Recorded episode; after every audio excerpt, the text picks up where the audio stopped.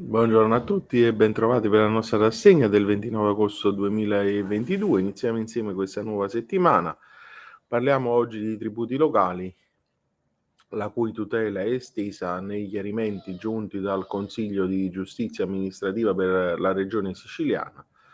e come ci riporta Sergio Trovato su Italia Oggi, il pagamento dell'atario di altro tributo locale non comporta acquiescenza e non impedisce ai contribuenti di chiedere il rimborso di quanto versato qualora venga annullata la delibera comunale che ha fissato le aliquote o le tariffe. Pertanto, anche in caso di pagamento, sussiste l'interesse del contribuente a uh, proporre eh, il ricorso innanzi al giudice amministrativo chiedendo l'annullamento delle tariffe adottate dall'amministrazione comunale. L'eventuale annullamento infatti dà diritto al rimborso di quanto pagato e gli interessati hanno eh, diciamo ehm, la facoltà di eh, ottenere una doppia tutela, quindi per gli atti generali e gli atti applicativi innanzi agli organi della giustizia amministrativa tributaria. A deciderlo è il, ehm, in sede di appello il Consiglio di giustizia amministrativa della Regione siciliana con la sentenza 830 del 14 luglio del 2022. E nella stessa pagina di Italia Oggi troviamo l'articolo mh, il contribuente deve essere informato in tutti gli atti impositivi e quindi anche negli avvisi di pagamento, considerata la loro impugnabilità eh, immediata, viene, eh, vanno riportate le informazioni previste dallo Statuto dei diritti del contribuente, la legge 212 del, 2020, eh, del 2000, quindi, e la Cassazione con l'ordinanza 8082 del 2018 ha chiarito che possono essere contestati gli atti della riscossione coattiva anche se i, contribu- i contribuenti non hanno impugnato gli avvisi di accertamento qualora questi ultimi manchino delle informazioni necessarie per proporre eh, ricorso. E poi ehm, parliamo di PEC e eh, di eh, invio che diciamo oggi è un nuovo fronte eh, della contestazione da parte dei contribuenti e quindi di analisi da parte dei giudici eh, e in particolare l'articolo di Rosanna Cierno su NT Plus eh, Fisco eh, ci parla della PEC del mittente che deve essere negli elenchi, la notifica della cartella di pagamento come qualunque altro atto impositivo. Mediante posta elettronica certificata deve provenire dall'indirizzo PEC presente nella piattaforma IPA ossia nell'indirizzo indirizzi ottenuti nei pubblici elenchi approvati dalla legge. In caso contrario, la notifica è da considerarsi priva di effetti giuridici e dunque inesistente. Sono queste le considerazioni della CTR del Piemonte con la sentenza 771 del 2022. E poi autotutela non esclude, mh, mm, eh, non va esclusa la definitività degli atti a fronte dell'intervento eh, di annullamento in autotutela che abbia riguardato solo alcuni dei vari avvisi di accertamento relativi a una successiva ingiunzione ICI, eh, comportando invece la definitività degli altri rima- eh, rimasti inoppugnati, sarà inammissibile il ricorso originario proposto eh, contro la stessa per vizi afferenti al merito della pretesa impositiva. Sono le conclusioni a cui giunge la CTR del Lazio con la sentenza 1165 del 2022. E poi um, abbiamo la, um, la, cartella non notificata uh, per cui vale uh, l'estratto, uh, le motivazioni eh, del principio sono, estra- sono contenute nella sentenza del 1361 del eh, 2022 della CTR del Lazio, depositata lo scorso 22 marzo, secondo cui resta valida prima della non impugnabilità dell'estratto di ruolo introdotto all'articolo 3 bis del DL 146 del 2021 l'ammissibilità dell'impugnazione di una cartella non notificata di cui il contribuente sia venuto a conoscenza tramite l'estratto di ruolo e per la quale eccepisca l'intervenuta prescrizione depressione o eh, decadenza.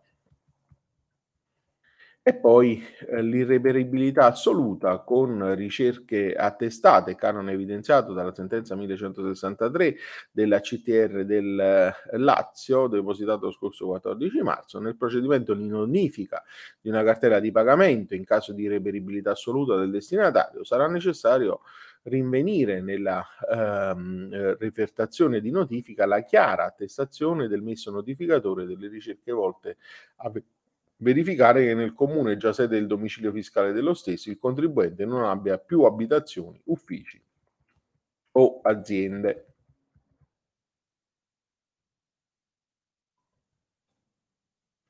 E Benito Fuoco, sempre su Italia Oggi, reperibilità interdifferenziati. Eh, in caso di reperibilità del contribuente destinatario di una notifica di atti impositivi sono previste due differenti modifiche, modalità di notifica. La prima, ai sensi dell'articolo 60 del DPR 600 del 70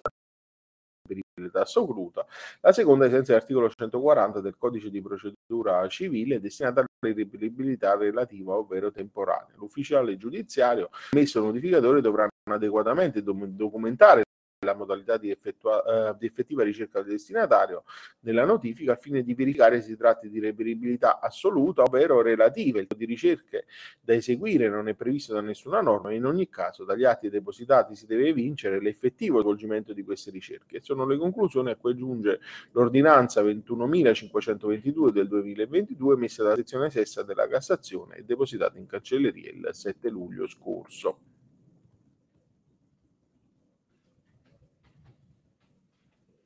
Valori illegittimi invece influenzano l'IMU, sempre su Italia Oggi, l'illegittimità degli avvisi emessi per valori catastali erroneamente attribuiti, peraltro accertata giudiziariamente con sentenze, incide automaticamente anche sugli avvisi di accertamento che a questi eh, dati avessero fatto riferimento. Sono le osservazioni della sentenza 1038 del 2022 emessa dalla Commissione tributaria regionale del Lazio, depositata lo scorso, eh, 8, eh, lo scorso 8 marzo. L'articolo l'articolo è sempre di eh, Nicola Fuoco. Um, e poi, sempre nella nostra rassegna di giurisprudenza del lunedì eh, che troviamo sul, uh, su Italia Oggi, l'IMU, la coltivazione va dimostrata uh, e quanto afferma la CTR del Lazio, sentenza 2356 del 2022, secondo cui ai fini dell'esenzione IMU per un fondo adibito al, ad attività agricola occorrerà che il contribuente dimostri effettivamente, nel rispetto di quanto sancito dall'articolo 2697 del Codice Civile, il requisito della coltivazione diretta ed effettiva dei fonti oggetto di accertamento. Ed è una sentenza insomma importante perché sono tanti gli abusi che vengono perpetrati dai contribuenti in ordine alla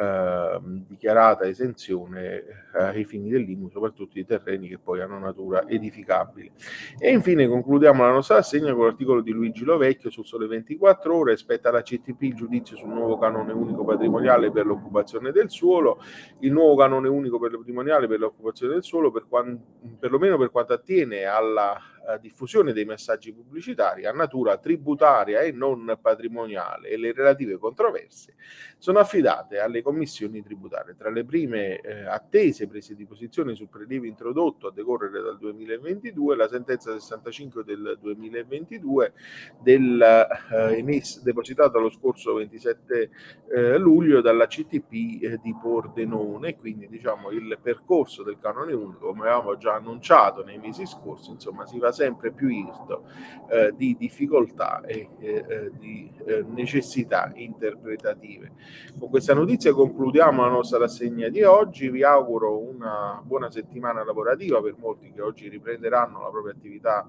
eh, lavorativa e eh, vi do appuntamento come sempre a domani. Buona giornata.